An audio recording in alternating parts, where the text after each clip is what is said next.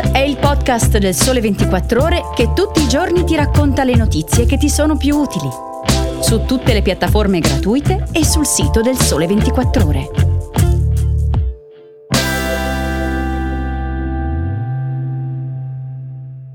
Ciao, bentornati all'ascolto di Start. Oggi è giovedì 20 luglio, io sono Francesca Barbieri e vi parlerò di come il caldo di questi giorni può cambiare o addirittura sospendere il lavoro degli italiani, delle novità in arrivo sui mutui per contrastare il caro tassi e della carta d'identità digitale degli immobili. Individuare una persona che sovrintenda il piano per evitare gli effetti del caldo sulla salute e sulla sicurezza dei lavoratori. Formare il personale e dotarlo di protezioni adeguate. Rendere disponibile acqua per bere e rinfrescarsi. Riorganizzare i turni di lavoro, modificando gli orari per ridurre l'esposizione dei lavoratori al calore. Rendere accessibili aree ombreggiate per le pause sono alcune delle raccomandazioni contenute in un decalogo messo a punto dall'INAIL per dare una bussola in questi giorni di caldo sahariano alle tante aziende e lavoratori italiani che sono alle prese con le difficoltà legate alle temperature elevate. Se il termometro sale oltre i 35 gradi, possono addirittura scattare le condizioni per impedire lo svolgimento di fasi di lavoro, perché i luoghi non si possono riparare dal sole, oppure quando si devono utilizzare materiali o svolgere lavorazioni che non sopportano il forte calore. In tutte queste situazioni può addirittura scattare la cassa integrazione ordinaria. È già successo, ad esempio, che per l'emergenza caldo Stellantis abbia messo in libertà i lavoratori del reparto Panda nello stabilimento di Pomigliano d'Arco, che si erano fermati spontaneamente per le condizioni del microclima che rendevano impossibile lo svolgimento delle attività.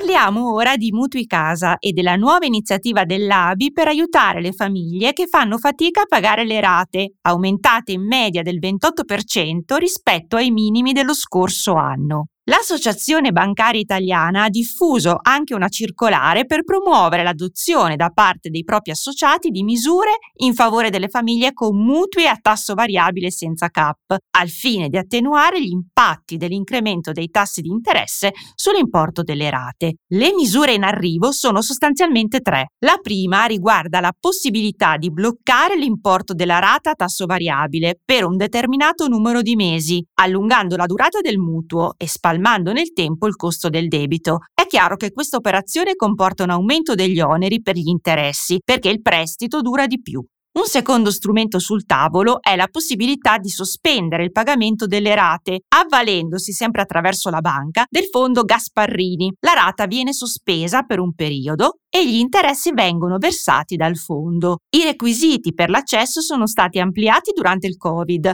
includendo professionisti partite IVA e lavoratori in cassa integrazione. Il terzo intervento punta invece a estendere quanto già previsto come obbligo nell'ultima legge di bilancio. Si tratta della possibilità di convertire il mutuo da tasso variabile a fisso. In base alla norma, gli istituti di credito sono tenuti a consentire su richiesta dei clienti il cambiamento a coloro che sono in difficoltà e hanno mutui fino a 200.000 euro e ISEE fino a 35.000 euro. L'obiettivo è alzare il tetto ISEE fino a 45.000 euro, anche se la soglia non potrà essere messa nero su bianco per motivi antitrust. Attenzione però, le nuove soluzioni sono possibili solo se il mancato pagamento non supera i 90 giorni, altrimenti qualsiasi misura per ristrutturare il credito ne impone la riclassificazione come deteriorato.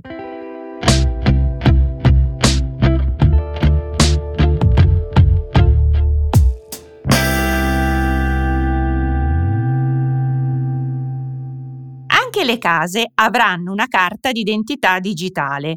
Ad annunciarlo è stata ieri l'Agenzia del Demanio in occasione della presentazione del rapporto annuale che riguarda gli immobili pubblici che gestisce, oltre 43.000 per un valore di 62,5 miliardi di euro. La carta d'identità digitale degli immobili conterrà una serie di dati amministrativi, fisici e progettuali dell'edificio e sarà il punto di aggregazione di tutte le informazioni sull'immobile pubblico gestito dall'Agenzia del Demanio, compresa la rappresentazione multidimensionale e la sua visualizzazione sul territorio. Tutti elementi indispensabili per valutare in modo predittivo la gestione dei beni, anche grazie a strumenti evoluti come l'intelligenza artificiale. Sono state avviate intanto le prime sperimentazioni di progetti che prevedono elaborazione di dati raccolti da sensori di nuova generazione, con l'obiettivo di realizzare edifici intelligenti che garantiscano benefici per il comfort, la salute, la qualità della vita, la sicurezza e la resilienza ai cambiamenti climatici. La tecnologia, insomma, può aiutare aiutare a monitorare non solo i consumi energetici per contenere i costi, ma anche per sensibilizzare le persone sulle implicazioni ambientali e sociali dei loro comportamenti, incoraggiandoli a fare scelte più sostenibili.